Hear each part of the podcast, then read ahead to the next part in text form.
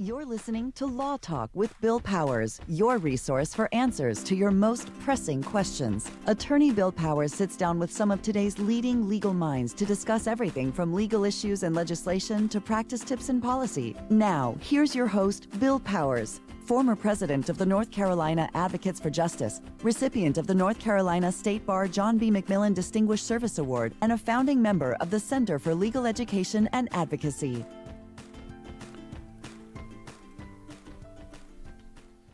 Hello, I'm Bill Powers, and thank you for joining us for another episode of Law Talk.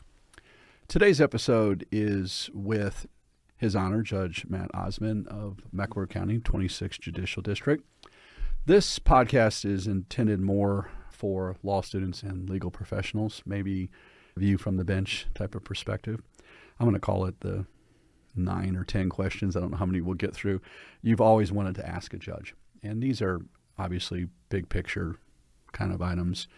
The view from the bench is different, and obviously you have rules of we have rules of professional conduct. You have rules as a judge, and so we're going to speak in big terms if we can. If there are instances of specifics that you feel comfortable going into, that's great. But thank you, Your Honor, again for joining us and gracing us with your presence. I, I really like these kind of more laid back kind of conversations and where we rap back and forth. I know what I think, but I've never been a judge. sure. and thanks for having me. Thank you, Your Honor. Thank you again for joining us. Let's kind of jump right in, and we haven't really prepared terribly much for any of these questions, so I don't know if there's a right or wrong answer or a better answer. Let's ask a tough one right off the right off the bat. Have you ever lost sleep over deciding a verdict? And meaning, as a judge, you wake up in the middle of the night and you think about. Absolutely, it has happened some in criminal court. It happened to me more when I was in family court. Mm family court where you're making decisions about who is ultimately going to raise the children how property is going to be distributed, issues of money. But th- the most difficult decisions that cost me the most sleep involve decisions about children. Perhaps there were some allegations of abuse, or you're just simply trying to decide where these kids are going to stay, where are they going to stay at night. And sometimes it was really clear about what the decision should be, but many other times there really didn't feel like a right or wrong answer whether the time should be split, whether it should be weekends, whatever it should be. There, as long as you could justify it under the law and explain it, it was fine. The law didn't say what you had to do. There's a tremendous amount of discretion that comes to you in family court, but with that discretion comes a heavy burden and a heavy weight. And so those types of decisions were the ones that kept me up at night of trying to decide where the kids were going to be. And as an attorney who handles criminal defense and family law perspectives uh, cases, I don't know if one side or the other always understands the perspective. So I'll give you an example. A criminal law practitioner on a DVPO, domestic violence protective order, may view something entirely different and not fully understand the impact that a family law attorney would have upon a family law attorney. And judges, a lot of clients don't know this, and we have to family law in particular, there's a huge period of time that we spend explaining the system to our clients. Family law cases in North Carolina are not handled by jurors. They're handled not in superior court. And they're handled in district court with a district court judge. And regularly, from a pure numbers perspective, a number of cases filed, I think are the most financially complicated matters out there. Now we have business court and things like that, but in a family court case, your jurisdiction is not set by controversies in excess of $25,000. You can have absolutely no money in a marital estate, or you could have a $100 million in a marital estate. It's a district court judge that's deciding that. And one of the things that you decide, the numerical things are less problematic to me, the equitable distribution, what's marital property, what's the valuation, what's the distribution. When you're trying to figure out the best interest of children, which we call the polar star in North Carolina, it's not always clean. In fact, sometimes an imperfect parent, a parent who's made mistakes, is still necessary in that child's life. And calculating what is in the best interest of the child is incredibly difficult. I didn't right. get this until I served as best interest counsel right. on a case where I wasn't an advocate for a mom or a dad or one of the parents. I wasn't an advocate for the child's expressed interest. Uh, as it, I've done work as GAL as well, guardian ad litem best interest was the closest thing that I can even imagine to being what a judge was because I had to consider dad does this, mom does this. I don't particularly like this, but I need the kids need to have X, Right. Y, and Z in their life. Need to have the stability of the school or and y'all might not listeners may not get this, but in family law cases, who decides where you go to church? Who decides what doctor to see? Who decides what sports they are, are allowed to play or not play? Who decides? In COVID, we had a, we had lots of disputes. Like one one was a masker, one wasn't a masker, one, and I would think as a judge that would be really hard. It is. to- And family court is not, or it should not be about winners and losers. Oh, no. Like you said, it's the best interest of the child. So we're trying to figure out what is in the best interest of that particular child. It's not about mom winning or dad winning or losing. It's about what's best for that child. In a criminal context, as you said, in district court, judges are both judge and jury hmm. in criminal cases. So I am the judge, but then I'm I'm also the fact finder. I wouldn't say that I've lost sleep over verdicts in terms of guilt or innocence decisions, but the ones that are going to trouble me more are sentencing decisions. So I have found that this person is guilty and has committed this crime, and now I need to sentence them. A lot of times it's fairly straightforward. In North Carolina, we have a lot of structured sentencing where the legislature has laid out the boundaries of our sentences, and there's not a whole lot of gray area within there. It's pretty limited. But even then, we still have to make some decisions. And so, mm. sentencing, I think, is much more likely to weigh on your mind, your heart, and your conscience than I think guilt and innocence decisions. At least it has for me. This next question, I think, comes from a law student. And so I'm going to put all kinds of asterisks, caveats, warnings on it. I think I know the question they're answer, asking. I think the answer may surprise them. So I'll just ask the question and then I'll let you kind of work through that. Sorry, I'm going to throw you a ringer here. Have you ever given a wrong verdict? Um, yes, I'm sure that I have. Challenge, though, is I may not know which case it was wrong in Right. at this point. I'm sure that I have. I'm human. All judges are. We strive to make the best decision possible based on the evidence and facts presented to us and in accordance with whatever the relevant law is. But we're not gods. We're not perfect. We don't know everything.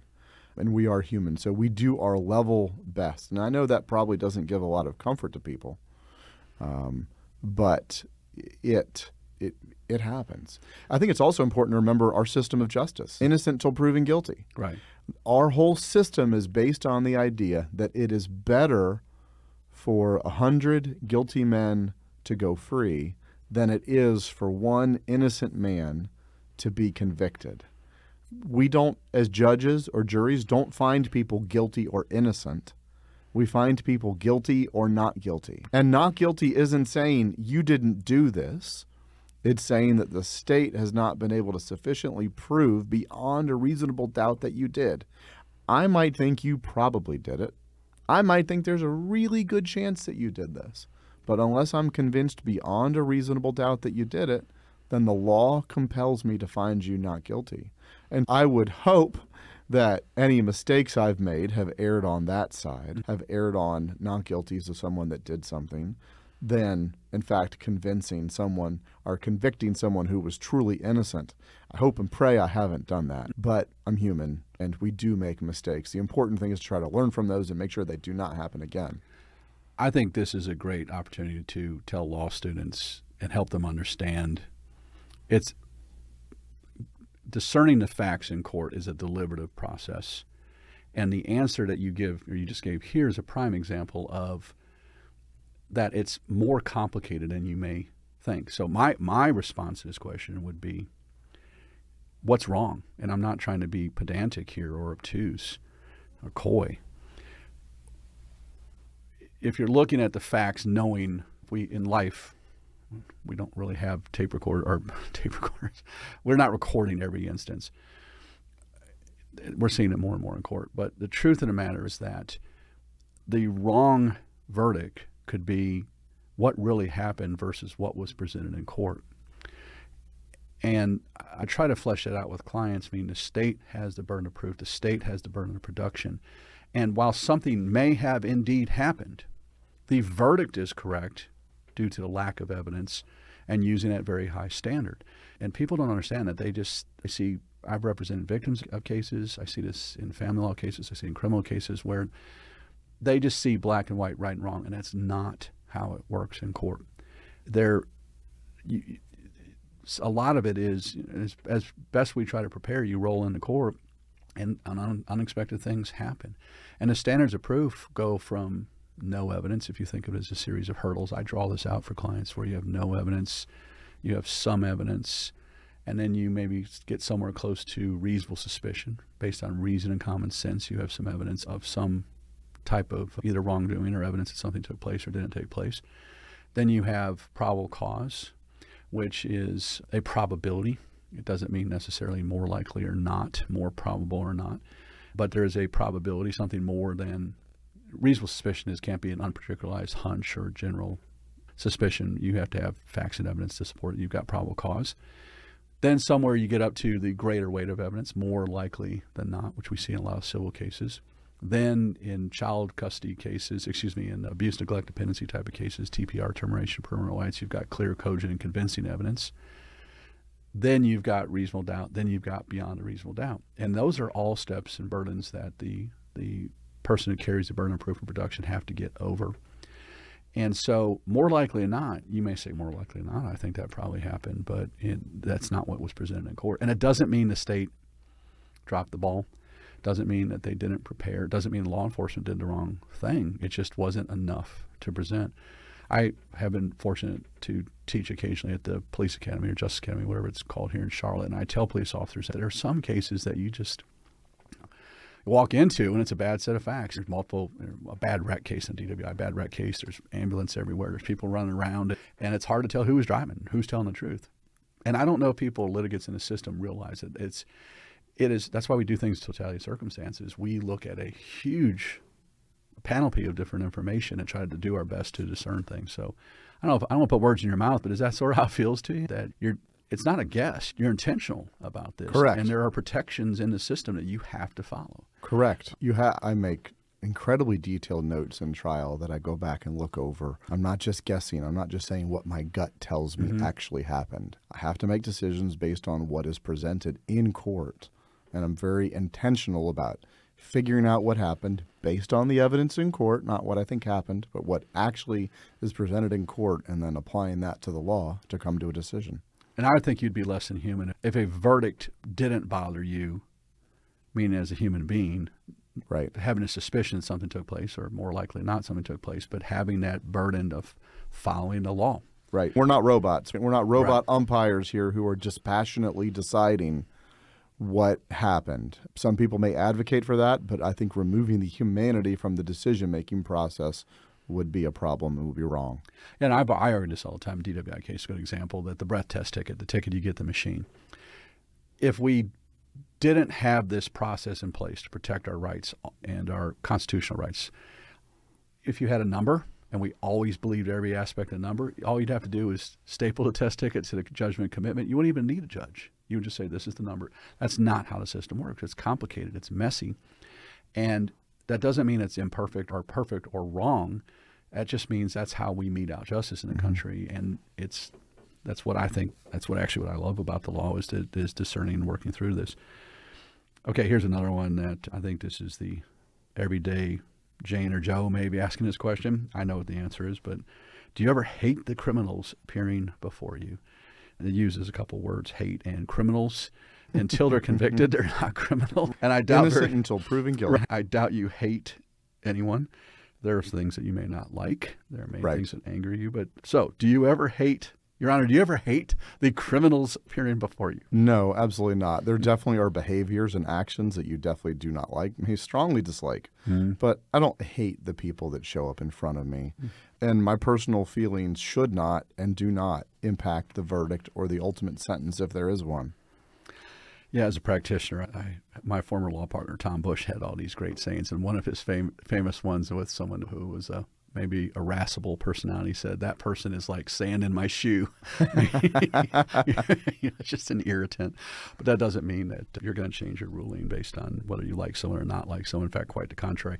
I have clients that, by the way, I have some clients who I just don't particularly like individually, and I tend to work even harder for them and try to be even more patient with them. I try to realize that people don't see me. I don't always see clients at their best. And I don't necessarily have to agree with everything they say in order for me to want to help them. And if there's something that if they call me two in the morning, I go, this is my standard in life. If you call me two in the morning, well, I'll come help you change a tire on the side of the road. Most of my people, I would do that. And there's some that are more of irritants to us, and I think that's across the board. But that's life, mm-hmm. right? There's, right. I think we deal with that across the board. Is there one case that has affected you the most? Now, you've had a wide and varied legal career, more than 20 years. You've prosecuted, you've defended, you've worked in administrative law, you've been a judge. I'll leave this one open to you. I've had a couple that have affected me in some ways good and, and it affected me positively. I learned a lot through it. In a prior conversation, you and I talked about one time, Chris Bragg, Judge Chris Bragg, changed my perspective on law substantially, and that affected me. What about you, in, individually, personally? Sure. Um, I can think of a couple. As a judge, I can't give specifics of it, but there was a case involving a, a special needs child, and I have an adopted child with profound special needs. And that case, the facts of it, a video, some things in that case live in my mind and will live in my mind forever. I think I probably went home that day and cried thinking about that case. And if I thought about that a lot today, I probably would again. Because it was just such a hard case given the facts, but given my own personal experience of, have, of raising a child with profound special needs. But I didn't nor could I let my personal feelings impact what happened.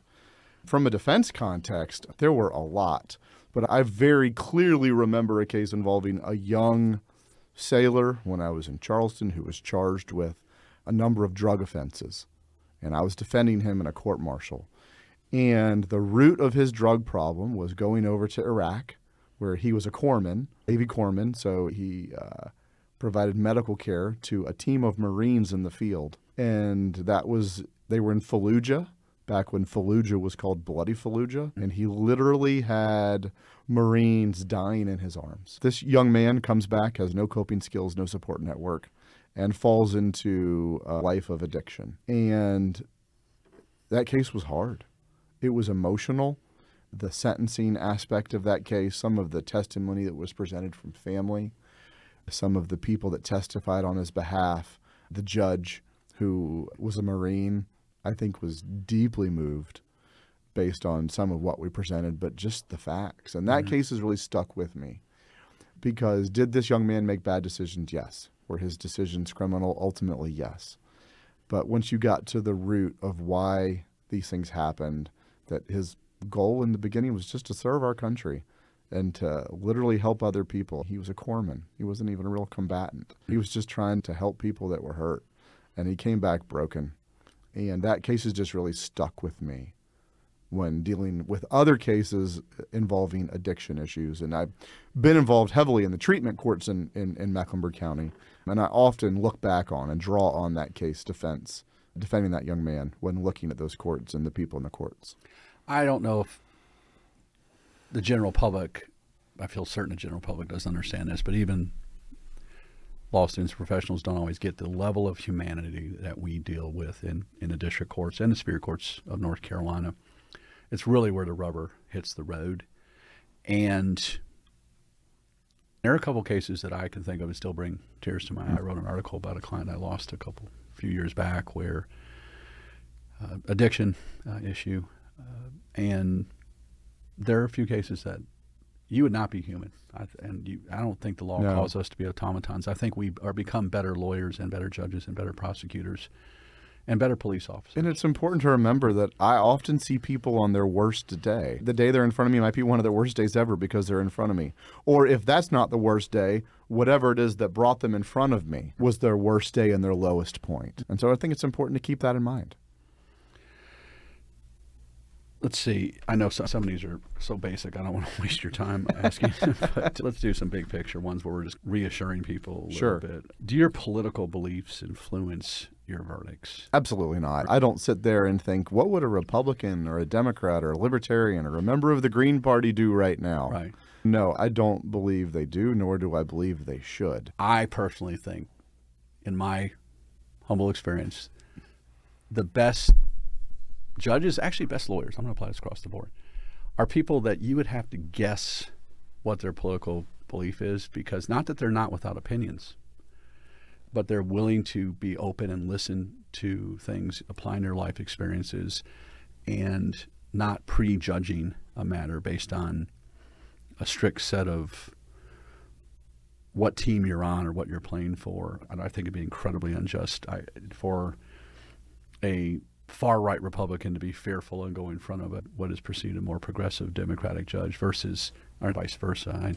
I, I, I I don't, I don't. There's no place for that in my mind in courts. You agree with that? Or? Yes, and we, and if that does happen, then you get into issue of something called judge shopping, right? Where attorneys on either side may be trying to continue or extend their case or put their case in front of a judge because they expect a more favorable verdict. And I'm sure that many attorneys do have perceptions that this judge is better for this or better for that. But uh, I hope that we as a bench do our best to avoid that, to be seen as more favorable on issue X or Y and to just apply the facts to the law as mm-hmm. it is written as simply as possible. And I don't know who wrote but it said, with justice for all but favor towards none. Our, we used to have a great pattern jury instruction. It was called, oh, I go through all these. You got function of the jury, guilty or not guilty. And uh, oh gosh, it's escaping me now, but it says you have no right to wrong, no pain or, or wrong to assuage. Hmm. And, mm. and it's not used as much in criminal court because it almost sounds like it's a greater weight of the evidence coming in, and where justice comes in, garbed in the robe and and tips the scale. But there there are no rights to wrong. There are societal issues that apply. We're going to try to change society by hammering one person as an example. Necessarily, we the political party really goes out the window in court, and that may surprise some people. Now, there's some reality situations where certain defense lawyers always argue probable cause is, you know, the highest pole vault level world record to get over, where maybe certain prosecutors argue that it's the, the width of a dime to get over. Highest aim. The, the argument, the jury instruction was called highest aim, the highest aim in any legal context. So well, that's how my brain works. It takes a minute. I ruminate on things a little bit. Here's a good one, and this is a light conversation we're having. I don't, but um, I know what I think. And uh, do funny things ever happen in court? They do. It's important to maintain a certain solemnity and formality to the proceedings. People are coming in, they're expecting justice, they want to be heard, and if we're just laughing and joking it up, they're going to lose faith in the mm-hmm. system. Mm-hmm. At the same time, though, sometimes funny things happen. Something funny is said or shown in court, and we're human and mm-hmm. we maintain our senses of humor. And sometimes you need to be able to take a step back and just chuckle at that for a minute, and mm-hmm. then you move on. But you can't make the proceedings so rigid and so harsh that people aren't free to be themselves. I remember one time I was trying a jury trial in Mocksville, Davidson County, which is on the edge of Winston-Salem. And it was a heated case. Cross examinations were heated. It, it took us, we had a really good prosecutor on the other side. I cannot remember his name. And we had a really senior level judge, too. And we were there, oh gosh, two or three days, which for a DWI case is getting long in Superior Court. It may have been longer than that. And the jury hung and which means if you're a practitioner, they're out for a long time. And the judges tend, Superior Court, give the jury the time that they need and want. They were hung, and we have in North Carolina we have things called dynamite charges where we in, encourage. It's a pattern jury instruction. We encourage jurors to listen to one another. And I'll never forget, we had gone through several of these things. It had been a couple days, as I recall, and a judge called all the members of the jury back in and they had handed some notes out. This is where there is a little bit of drama in the courthouse that kind of does. It's, it's actually more, some would say exciting. To me, it's more nerve wracking than what you actually see on TV. And I play games in my own mind. Who is you, you, you, I don't know if you even know this. I try to predict who my foreperson is going to be. I've done that. When, when, I did jury selection mm-hmm. myself as a mm-hmm. lawyer, I've done that, yeah. And so you look and see who's carrying the, the envelope and yeah. the notes. And I'll get to the point here and apologize, but I remember they were what's the term? They were irrevocably deadlocked. Is the question? There's a court inquiry, and, and this is in Mocksville. Okay, this is North Carolina. This is just real straightforward, salt of the earth, esse quam videri type of people to be rather than to seem. And I remember the four person stood up and the Superior Court, and so there's a drama, but court reporters in there, and and uh, until you're in a Superior Court courtroom, it's hard to get the feel. But Mocksville's this beautiful old courthouse, and he said, uh, "Mr. Are you the foreperson?" And they identify themselves for the record. And he said, Are you able to come to a verdict? And a very polite Southern draw said, Judge, you can't t- teach pigs to dance. And the judge was like, What? And I remember he smiled, but was very professional. Had the juror go back into the other room and then asked counsel, the state of Iowa, saying to me to approach the bench. He goes, What does that mean? I said, That's in the Southern vernacular. It means you. He wasn't trying to. He, he, I think the court wanted to know if he was calling his fellow juror, jurors pigs. He said no. He said it just there's some people that you're not going to change your mind. And it comes from the old joke, and don't try to teach a pig to dance. They're never going to do it, and they're going to get mad at you in the process, basically. And what he was trying to say nicely is we just have come to agreement that we're not going to be able to do it.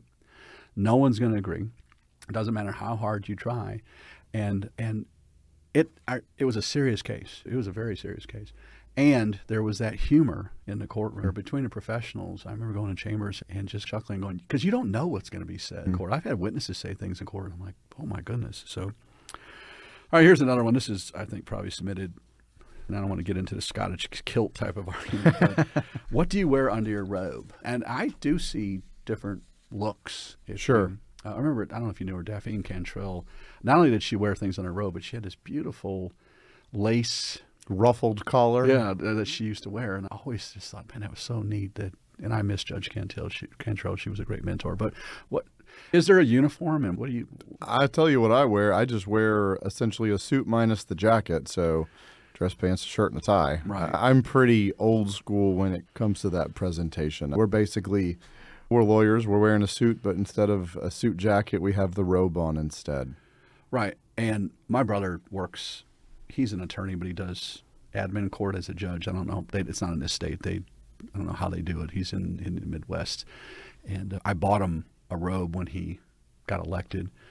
And apparently, I got the wrong time type, and it was too much polyester. And he's, y'all don't realize how hot that thing is wearing. It's really cool when you put it on during the the hooding ceremony or whatever you want to call. But do you have a favorite robe? Do you have more than one? I have one, and it's the only robe I've ever owned. Really? Uh, when I was first elected back in 2010, then Judge Bill Constangy told me where to go, and he said, "Get a choir robe. Don't buy a judicial robe because they're cheaper." Mm. And so there's this one well-known website that furnishes all kinds of robes, and they have a link for judicial and they have a link for choir robes. And you can click on them and you can see literally the identical robe, but they are more expensive for judicial.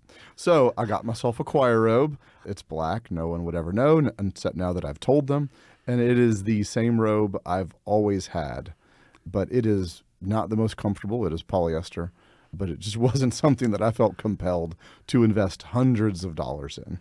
And these are questions that I'm glad we asked because I've always Sure. want to know. Man, I have another question. When you graduate law school and you get your Juris Doctorate, you have the three stripes on your sleeves. Did do y'all have any fancy stripes or anything on the judges? No. In fact, when you go through new judges school at the School of Government, we cover things like the robes. There have been judges that have gotten in trouble because they came in on Valentine's Day, for example, with a red robe or a green robe on St. Patrick's Day, something because they want you to keep it simple and they want you to maintain the formality.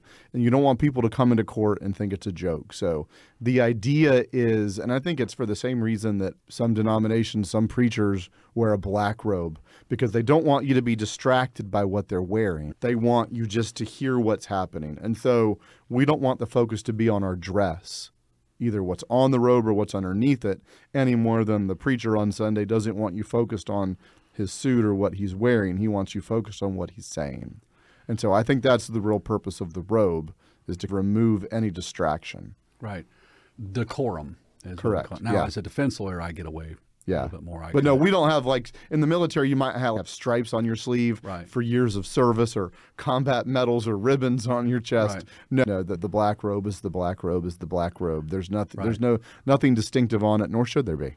And judges are they're different personalities and personality types, but they is encouraged to be a little bit more. I don't want to be insulted. I remember we were celebrating the 50th anniversary of the Court of Appeals when I was with NCAJ, and we did a dinner at NC State, and there were a lot of gray suits, white shirts, and yellow Yeah. and or blue ties, and maybe that comes more naturally to some people than others. But I think there's this. I, I, I can't even remember the last time I appeared in front of a judge that didn't have some sort of dress pant or dress shirt. And it's not like people are rolling in there with t shirts or anything like that. Let's talk about. Uh, actually, you brought up a interesting point. If I've got you here, I can maybe, if you don't mind answering Sure. some question. Tell me, when you went from, correct me if I'm wrong, you went from the role as a prosecutor and having an opinion and a job to do as an advocate. Yes. Tell me about that transition from being an advocate to impartial. And tell me about the process of it's a big deal when you put your left hand in the Bible and raise your right hand with your family. And of judges use the family Bible or whatever religious text they want.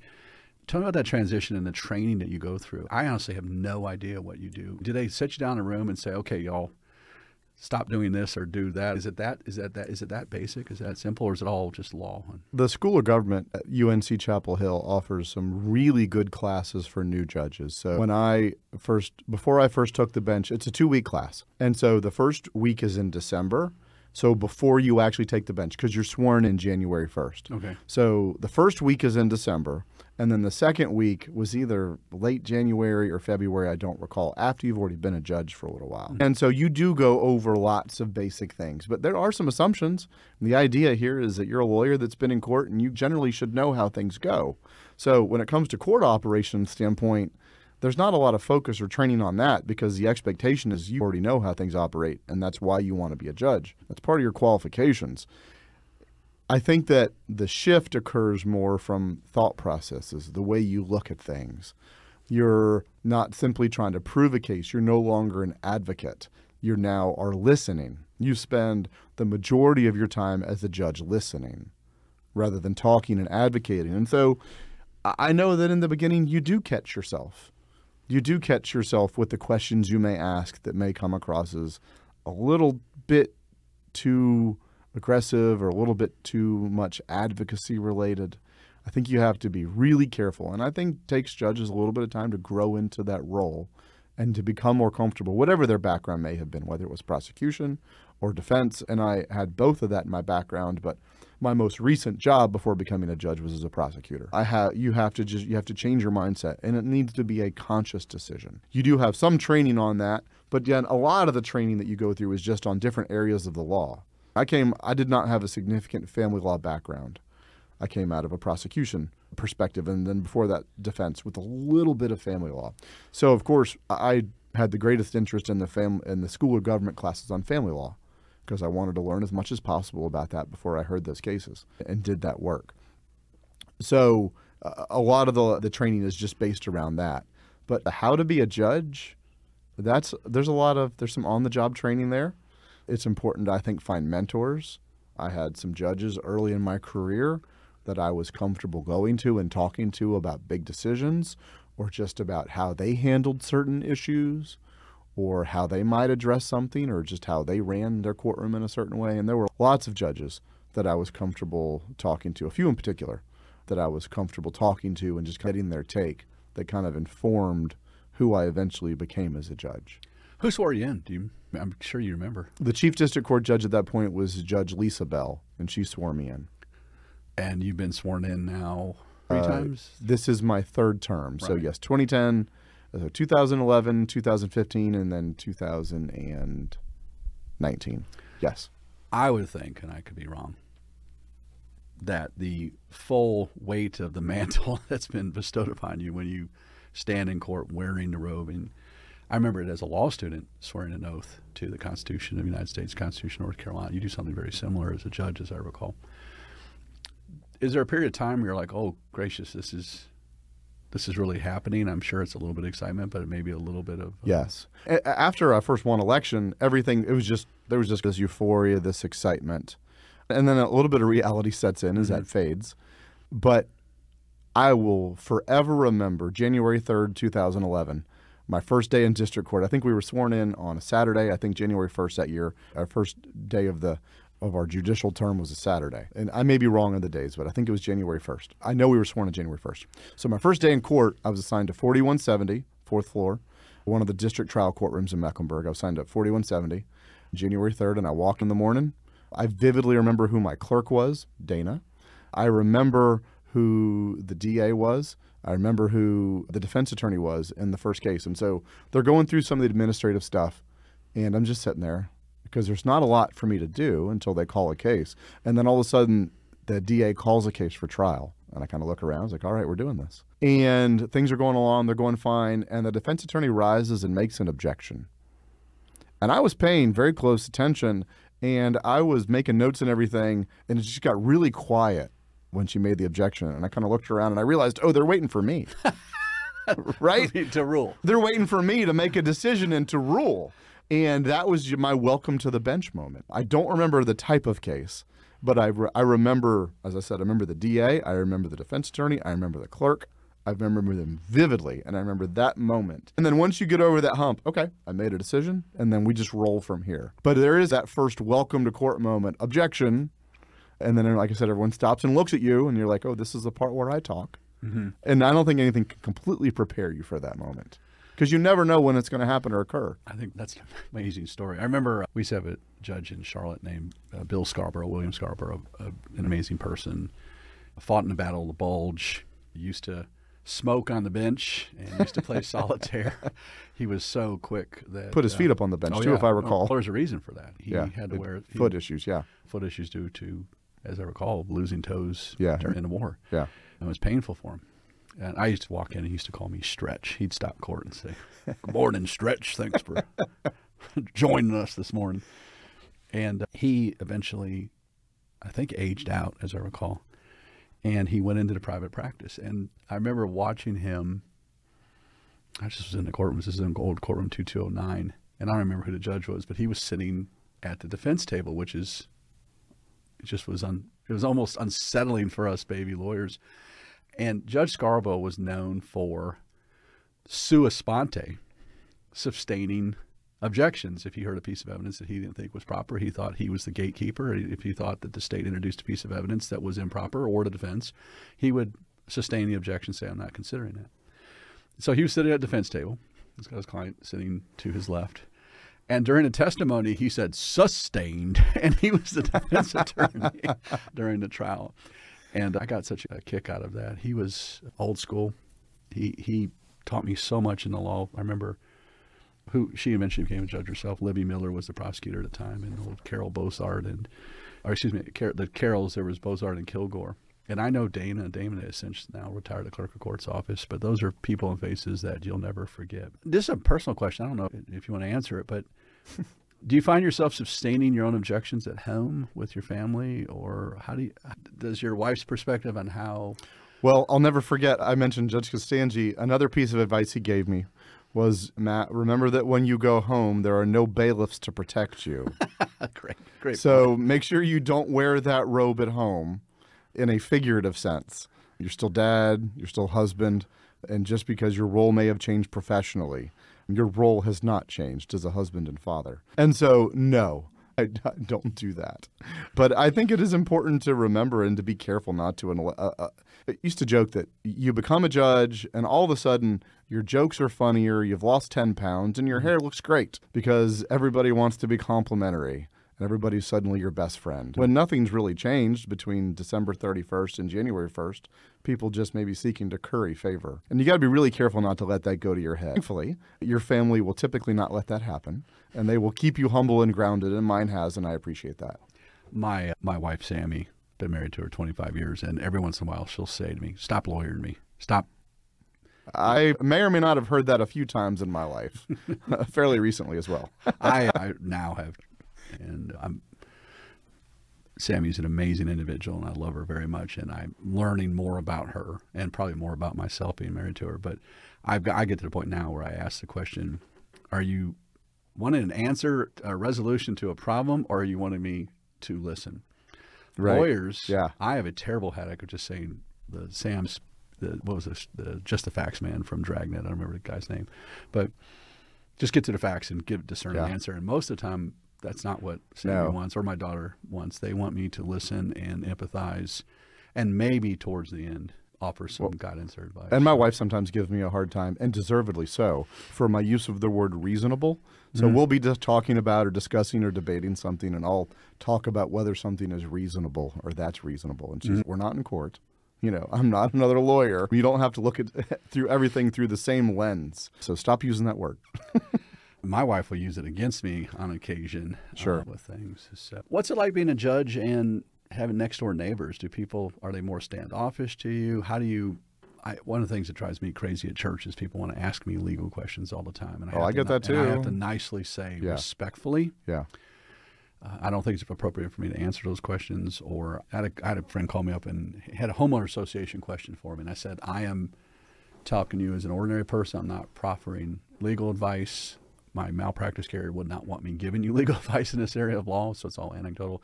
Is it the same way as a judge? My neighbor, I have a great relationship with my neighbors. No, I don't think they treat me any differently or act any differently around me. I do have people that still ask me legal advice, mm. and I will decline to answer. I can mm. talk generalities about the court system, but I can't give you legal advice. What's more awkward is just when I'm out and about. And there's an inherent tension between being a judge but also being a politician. These are elected positions. And so I am not uh, self promotion isn't in my nature, but yet politics is about self promotion. Being a judge shouldn't be about self promotion, but we have an elected judicial system. And so I have to balance that at times. There are plenty of times, though, like I'm at my kid's baseball game, and one of the other dads says, What do you do? And it's always, it's sometimes a little awkward. I'm a judge because a lot of times people don't know how to react to that. More, or they've never met a judge before. Most people don't know a judge. And so people are just going, Oh, okay. Um, sometimes it's a conversation killer. Sometimes it's a conversation starter. But I, most of the time, people just don't entirely, I think, know how to react to it because they've just never met a judge before. Let's talk about that a little bit. You are a, you're presently a candidate. Yes. I think you did you just file? Or yes, for okay. Superior Court. And apologies because I don't keep up with that as some, but I know there was this filing and then Right. unfiling based on some. I don't know if there was a lawsuit or something filed, but as you're a candidate now for what? Superior Court 26B, which is in South Charlotte. Okay, which means you maintain your position as a district court judge, and then the election is what? This November. So maintain current position while at the same time running for the next position. I don't know if people realize I actually ran for judge one time, so I had some experience with this where it is a partisan election. Uh, there you get straight ticket polls and not polls. I found people would ask me questions where I had an opinion about things individually, but I didn't think it was proper to answer it as a judge. How do you kind of work through that? It's hard. The Code of Judicial Conduct for North Carolina has some pretty strict limits on what judges can say and do, just in general. And then in a campaign context, it's even harder. So, your candidates for county commission, for Congress, they can come right out and say, This is how I view this issue. This is what I'm going to go to Washington, D.C. Mm-hmm. or Raleigh or what have you. And this is what I'm going to advocate for. And this is my position and what I'm going to do. I can't come out and tell you my position on a lot of issues, even especially a lot of political hot button issues. And that's frustrating to people and that's frustrating to voters. And so we have to work around that and talk about our background, our experience, and mm-hmm. things like that. But it can be hard because people do want to know where you stand on specific issues. But the law places some really significant limitations on what we can say. So it's not easy. I'll say that. And I'll say on Law Talk, and we use a term for the record in law and court all the time for the record. Anyone who wants to come and be a guest, judge, I don't even know who you're running against. So if whomever that may be wants to come and talk and give their perspectives and their experiences, the show is not, this podcast is not political, it's apolitical. It's meant to make better lawyers and better law students and help us educate the, the people with about the system and within the system. So this is not a political thing at all between us. But it is interesting to ask the questions here. Right. How do we go about doing these different things? I do it professionally. Sammy hates it because she's very social. Believe it or not, this may shock some people. I'm actually quiet on her personal life. I know that. Even you probably think, how is that possible? As You seem pretty extroverted to me. I'm. I have close friends, and, I, Sure. and I'm goofy, and I'll send you goofy pictures. But I'm not the guy at a dinner party, the life of the party. Part of that's just not who I am. Part of it is I use more than my 50,000 words on a daily basis. And part of it is I don't want to get engaged in conversations about the law. More than once, people ask me what I do for a living, and I'll mention my work doing marketing or things like that. If I mention law, the first question I say I'm an attorney, and they say what type, and I always joke and say, "Ha, a good one." And I try to avoid the conversation, but I will pick a subdomain practice group that I think is not is Mm-hmm. largely without comment. So I don't tell people I do divorce law because then I become the let me tell you how the system got me or whatever. Or I don't even mention criminal defense at more. I say I help people with traffic tickets or minor little, mostly district court, and try to stay away from that. Is that the same as a judge? Do you really talk about where you're working in a particular area, or do you think it's important to say why I work in the district courts and because a matter could become in front of me, I would likely recuse myself if I knew the person. But do you, uh, what is there a concerted effort to avoid talking about certain to- topics or subjects? I'll tell people what I do. I'll mm-hmm. tell people the courts that I'm generally in right now. And for the most part, people don't come tell me their personal experience or their tale of woe with the court system. I get occasional questions that are clearly seeking legal advice. Mm-hmm.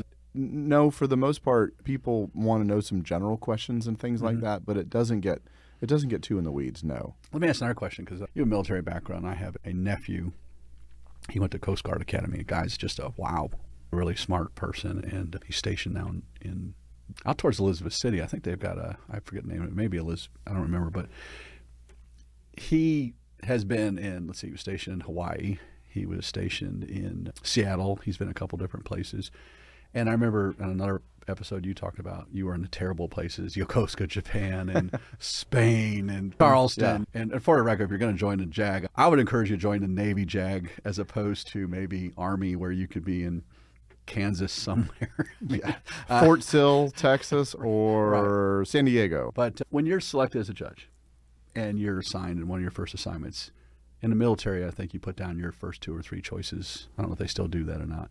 But is it the same thing as a judge? Do they say, do you have a preference for criminal court? Or I think in some instances, like if you're a family law attorney in Charlotte and you become a judge, chances are you're not going to be in family law for a period of time because you may have cases or litigants that you've already represented or known personally. So how does that work? Is it for the most part, when you become a judge, the most likely scenario is, is that you will just fall into the track of whoever you're replacing. So if you're replacing a judge who was in criminal court, you'll hmm. primarily go to criminal court. If you're replacing a judge who was in family court, you'll probably go to family court. Now, that may not always be the case. And I know that over the years, I've had three different chief district court judges, and they've all asked what if I had a particular preference, if I wanted to stay where I was or I wanted to move to a different division to hear a different type of cases. They've all been interested in that. But generally speaking, you're going to slot into the spot for whoever you're replacing unless there's been some other movement and there's a need to move things around. I think if I were to senior district court assigning, that's who signs it, I think, right? The chief district court judge, yeah. yeah. I would try to mix it up. Uh, I'd like, for years and years, I did almost exclusively criminal cases, and now we do a fair amount of family law, and I like mixing it up intellectually. You have done a, a lot of different types of work, proceeded over family court cases, DWI cases, drug treatment courts, which is a pattern court for the nation. People come to Charlotte and see what we do for drug treatment court. District court judges in North Carolina do involuntary commitments. They do proceedings in juvenile court, both for abuse, neglect, dependency, as well as delinquency.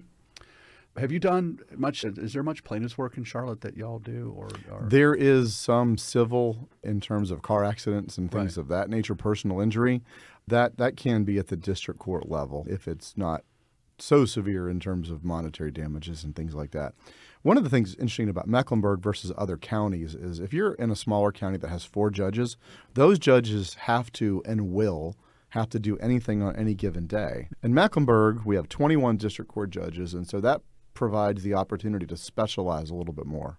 The way our assignments are done are you may only be in family court for a few years at a time, or you may only be in criminal court this year. And so that has pros and cons because it can be a little groundhog day if you're doing the same thing every day.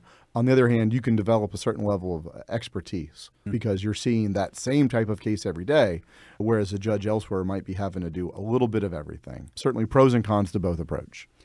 if I were ever to wear a robe, this is going to sound odd. I would either like to be appellate level because I like the intellectual aspect, or I'd like to be district court because that's where the rubber hits the road in my mind.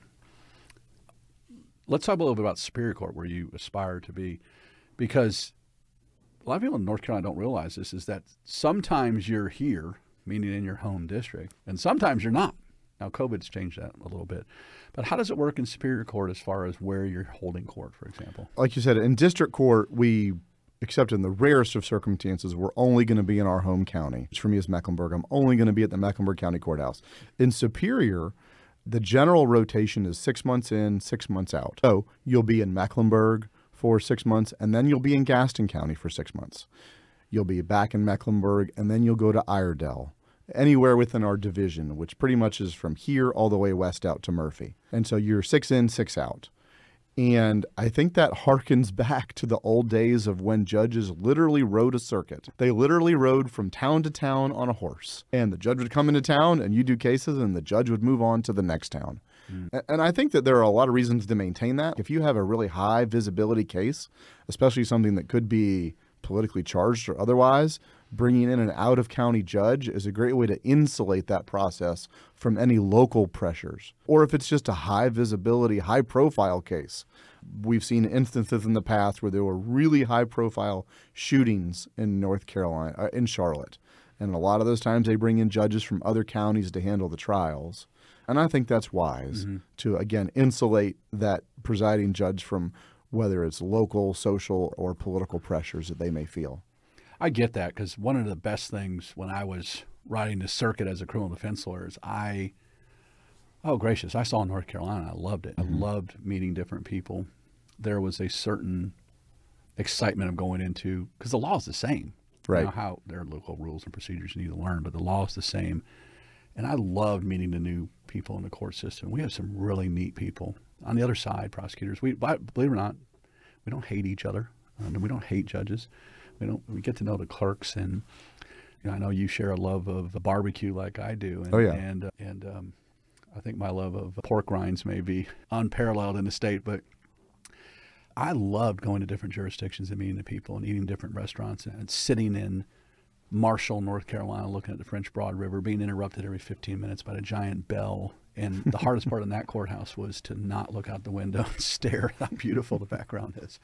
And I've also been in courthouses that um, there's one that was literally in a strip mall in a more eastern central part of the state where you're thinking, I can't believe we actually hold court here.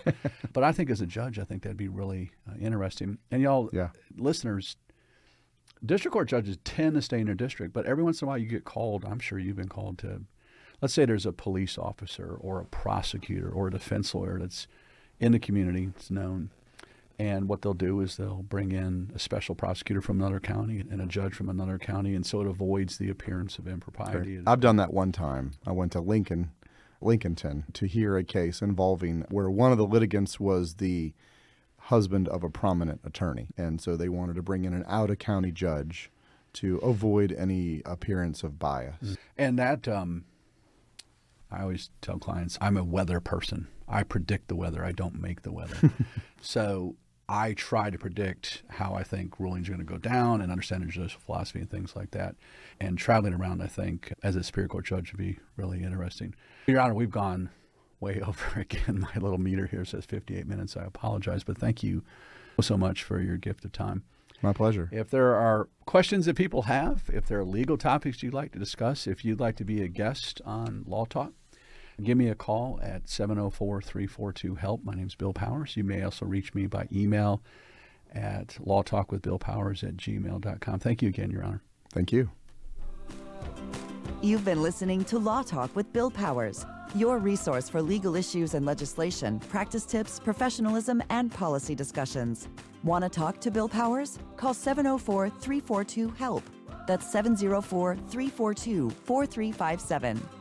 Law Talk with Bill Powers is an educational resource only. The information presented does not constitute legal advice and is not a substitute for consulting with an attorney. Every situation is unique. Therefore, you should always consult with a licensed attorney before making any legal decision.